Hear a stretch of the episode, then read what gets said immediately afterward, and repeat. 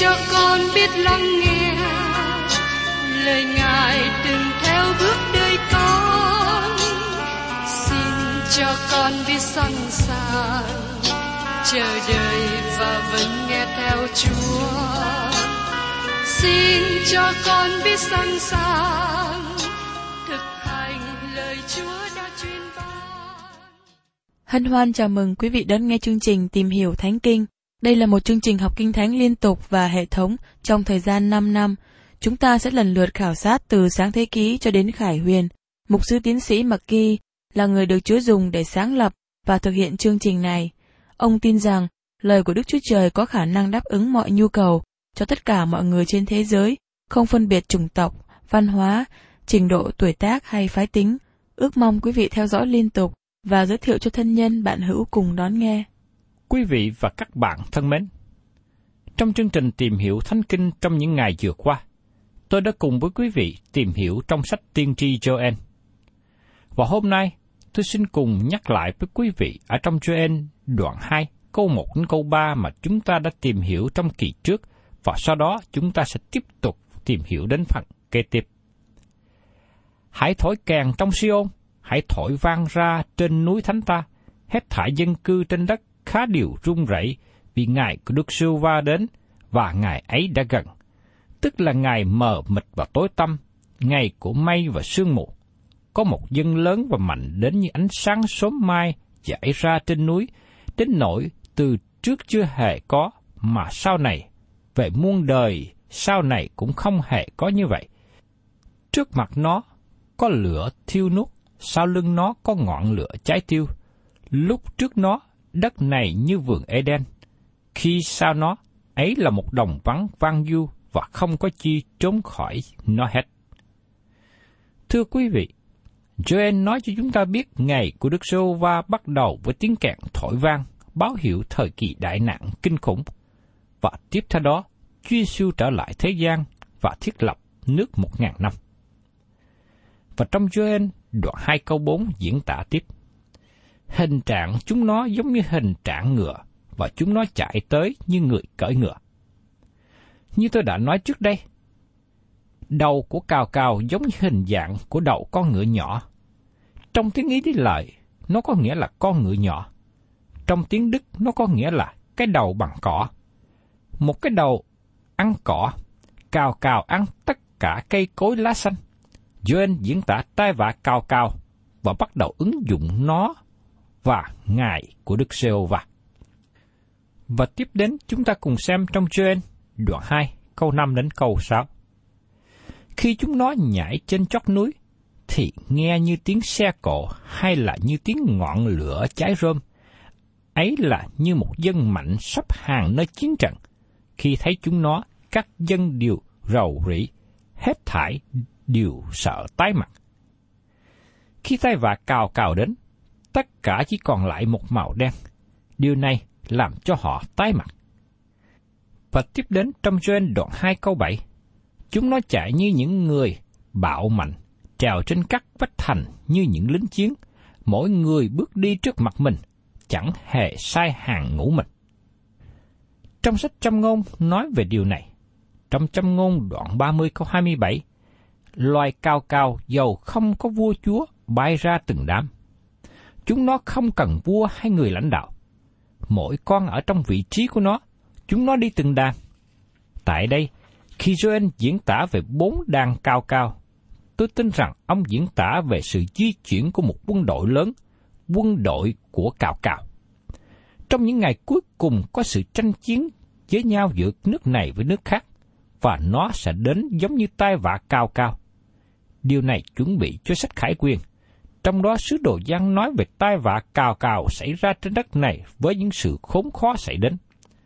Tiếp theo tiếng kèn thứ năm thổi lên. Mời quý vị cùng xem trong Khải Quyên đoạn 9, câu 1 đến câu 4. Vị thiên sứ thứ năm thổi loa, thì tôi thấy một ngôi sao từ trời rơi xuống đất và được ban cho chìa khóa của vực sâu không đáy. Ngôi sao ấy mở vực sâu không đáy ra, có một luồng khói dưới vực bay lên như khói của lọ lửa lớn. Mặt trời và không khí đều bị tối tăm bởi luồng khói của vực. Từ luồng khói ấy có những châu chấu bay ra rải trên mặt đất và có kẻ ban cho chúng nó quyền giống như bọ cạp ở đất vậy. Có lời truyền cho chúng nó chớ làm hại loài cỏ ở đất, thứ xanh và cây cối nào, nhưng chỉ làm hại những người không có ấn của Đức Chúa Trời ở trên trán. Thưa các bạn, đây là một loại châu chấu hay là cào cào khác thường, mà chúng nó không ăn cây lá xanh. Chỉ có loại cào cào thường mới ăn cây lá xanh.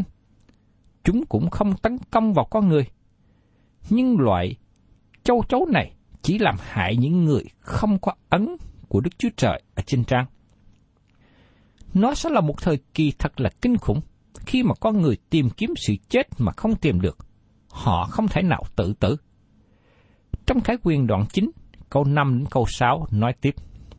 Lại cho chúng nó phép không phải là giết, nhưng là làm khổ những người đó trong năm tháng, và sự làm khổ ấy giống như sự làm khổ khi bọ cạp cắn người ta. Trong những ngày đó, người ta sẽ tìm sự chết mà không tìm được. Họ sẽ ước ao chết đi mà sự chết lánh xa. Loại châu chấu này được diễn tả tiếp theo ở trong Khải Quyên đoạn 9, câu 7 đến câu 9. Những châu chấu đó giống như những ngựa sắm sẵn để đem ra chiến trận. Trên đầu chúng nó như mão triều thiên tợ hồ bằng vàng, và mặt nó như mặt người ta. Nó có tóc giống như tóc đàn bà, và răng nó như răng sư tử. Nó có giáp như giáp bằng sắt, và có tiếng cánh như tiếng của nhiều xe, có nhiều ngựa chạy ra nơi chiến trường. Đây là một loại châu chấu cào cào khác thường. Đây là một tai vạ xảy ra trong thời kỳ đại nạn.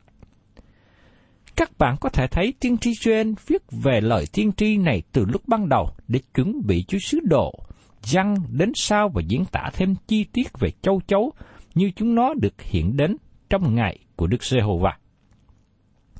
Tôi xin thưa với các bạn, đây là lý do mà tôi nghĩ rằng có một điều gì sai phạm cho một người mới trở lại đạo mở lớp dạy kinh thánh.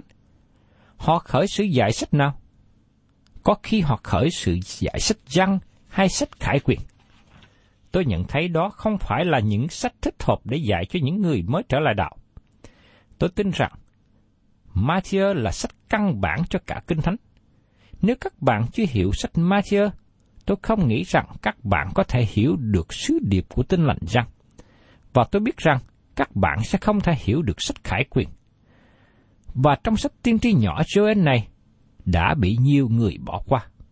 Nhưng đây là sách tỏ ra sự sáng lớn về ngày cuối cùng mà Joel gọi là ngày của Đức giê va ngày của Chúa.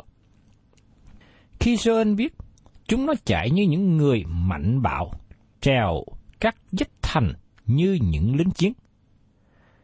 Ông bắt đầu di chuyển từ tay vạ cào cào địa phương về tương lai mà ông đặt thời kỳ này là ngày của Đức Giê-hô-va.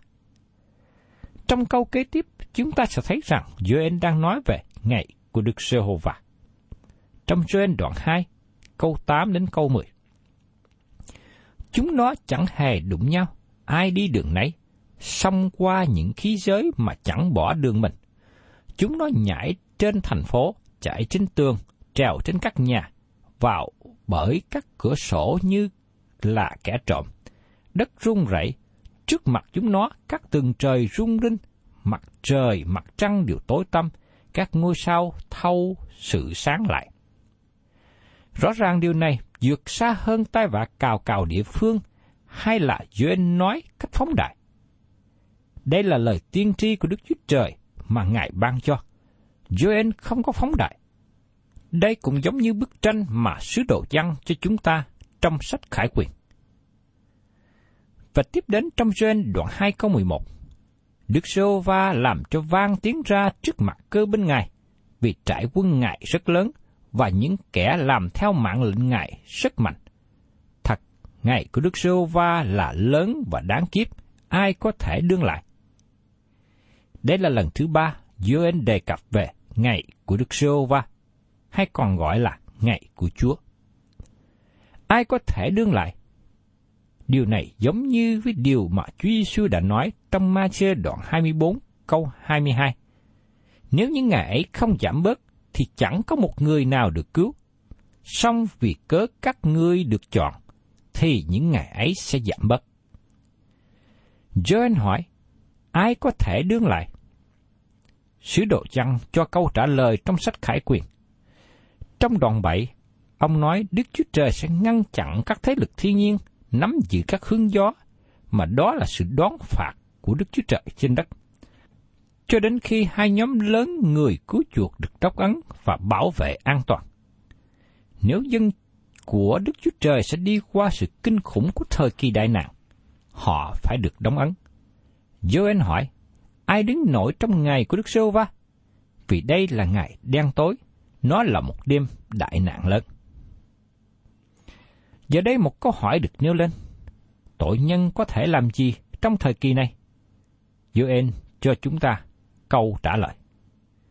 Đồng thời, chúng ta cũng thấy đến lời kêu gọi của Đức Chúa Trời đối với dân sự của Ngài. Trong Joel đoạn 2 câu 12 Đức giê va phán, Bây giờ cũng hãy hết lòng trở về cùng ta, kiên ăn, khóc lóc và buồn rầu.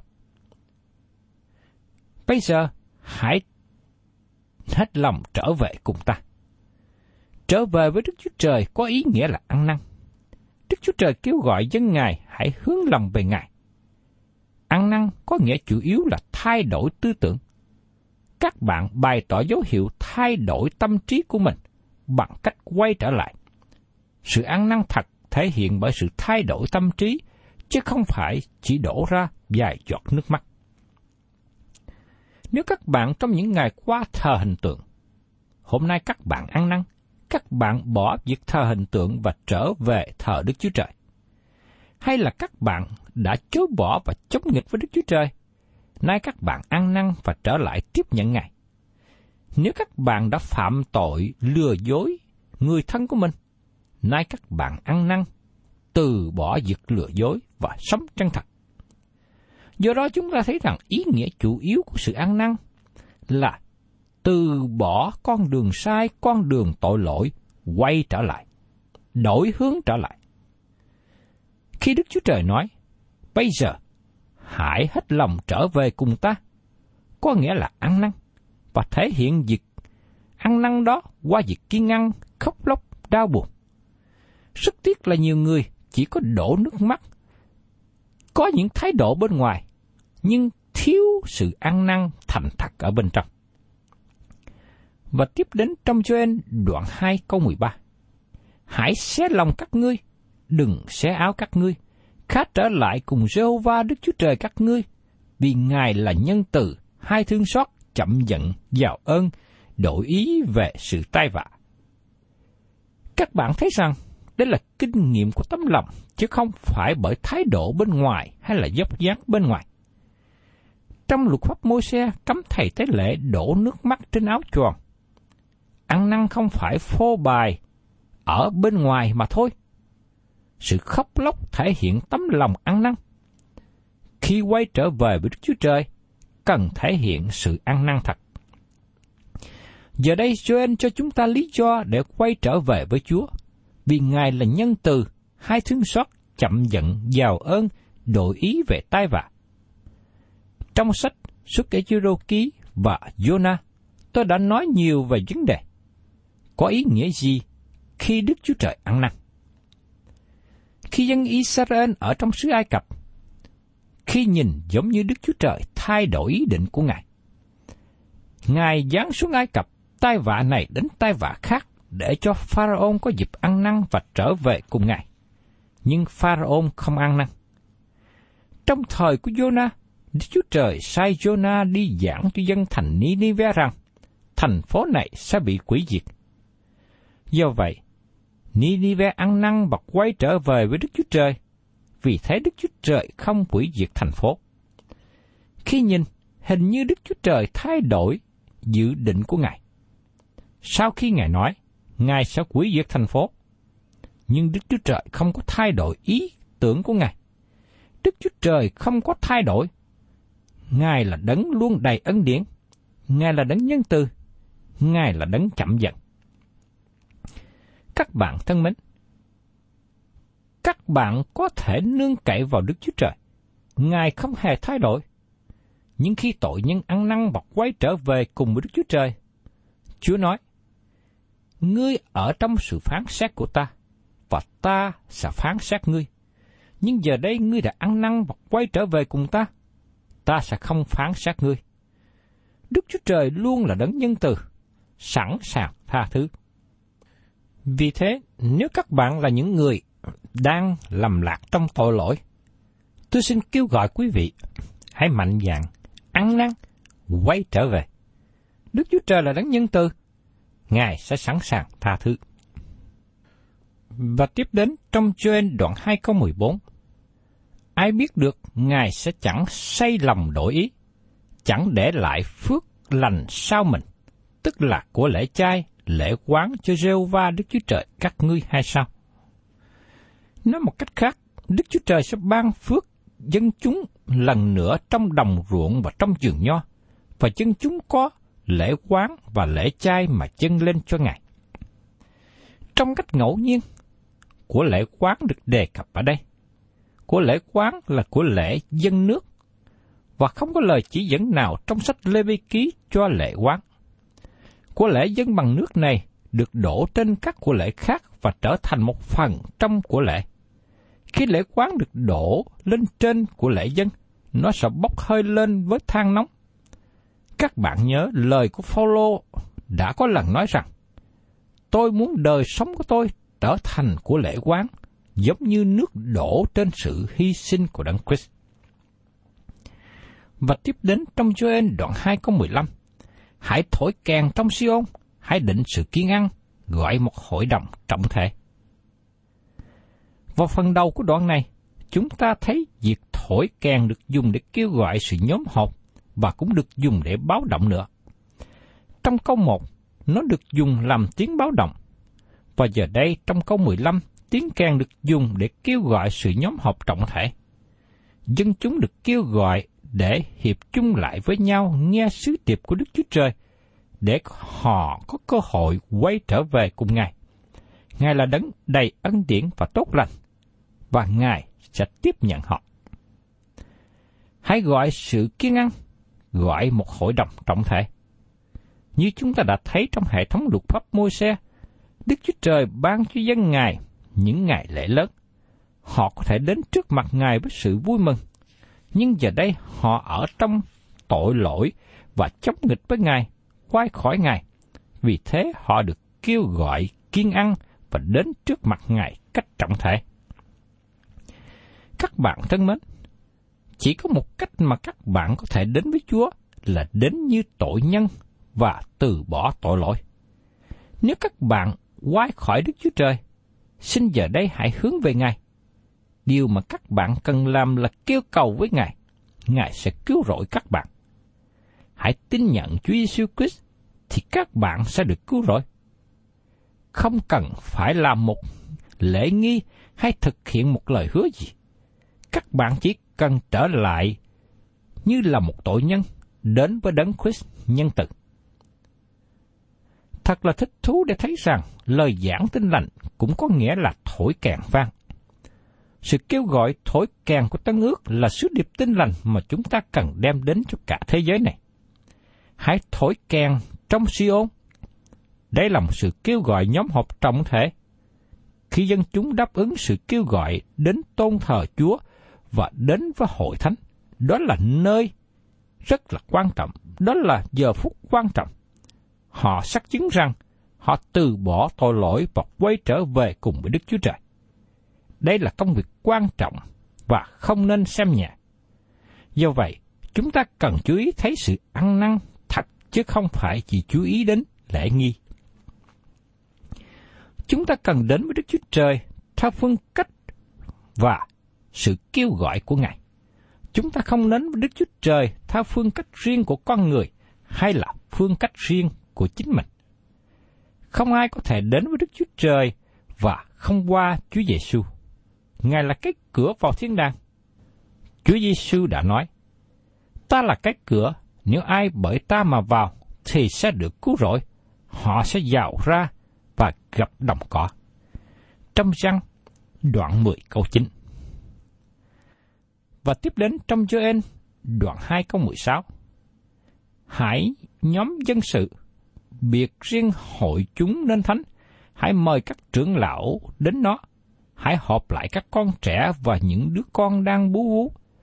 Người chồng mới khá ra khỏi buồn mình, và người vợ mới khá ra khỏi chốn động phòng. Với lời kêu gọi, hãy họp lại các con trẻ và những đứa con bú vú. Qua lời này, nếu các bà mẹ đang chăm sóc con cũng cần phải đến nhóm họp hội đồng trọng thể để chú ý lắng nghe. Ngay cả cô dâu và chú rể mới cũng được kêu gọi đi đến dự hội đồng trọng thể. Trong dân Israel, khi một người mới cưới vợ được miễn đi lính trong một năm, chú rể cũng được miễn làm rất nhiều công việc để có thì giờ với cô dâu mới. Tôi nghĩ có nhiều người dùng sự kết hôn để hưởng đặc ân này. Do vậy, Đức Chúa Trời nói rằng, tất cả mọi người đều đến nhóm họp chung lại với nhau, ngay cả cô dâu và rể mới cưới nhau. Và tiếp đến, xin mời quý vị cùng xem trong Joel đoạn 2 câu 17.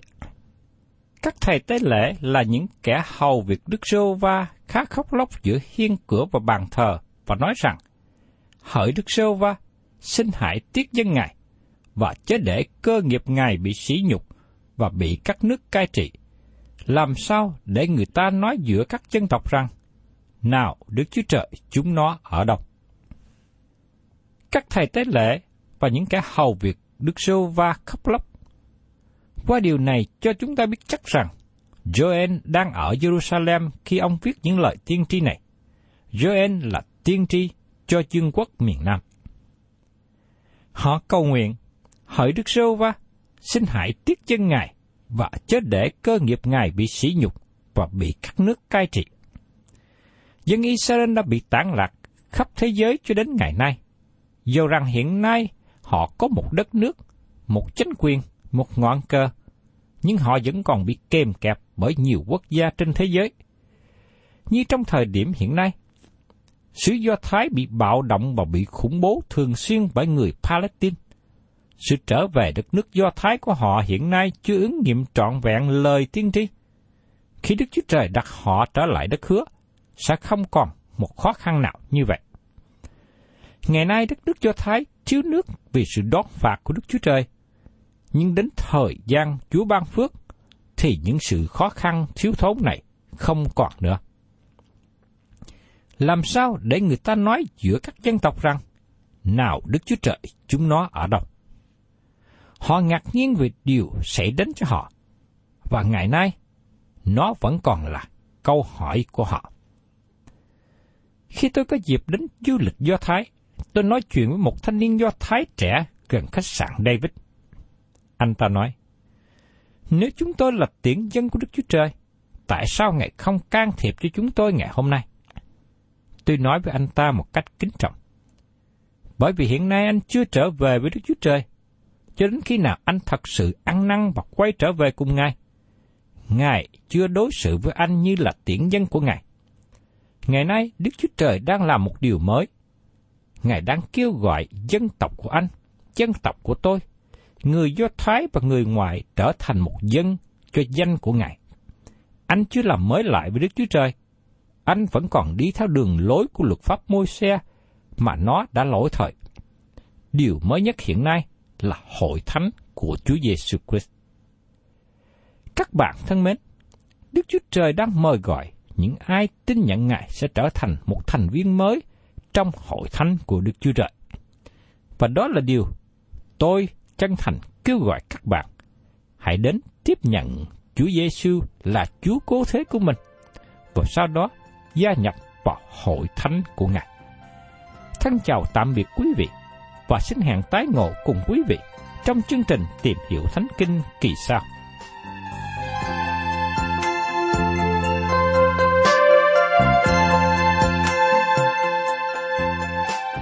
Cảm ơn quý vị đã đón nghe chương trình Tìm hiểu Thánh Kinh. Nếu quý vị muốn có loạt bài này, xin liên lạc với chúng tôi theo địa chỉ sẽ được đọc vào cuối chương trình.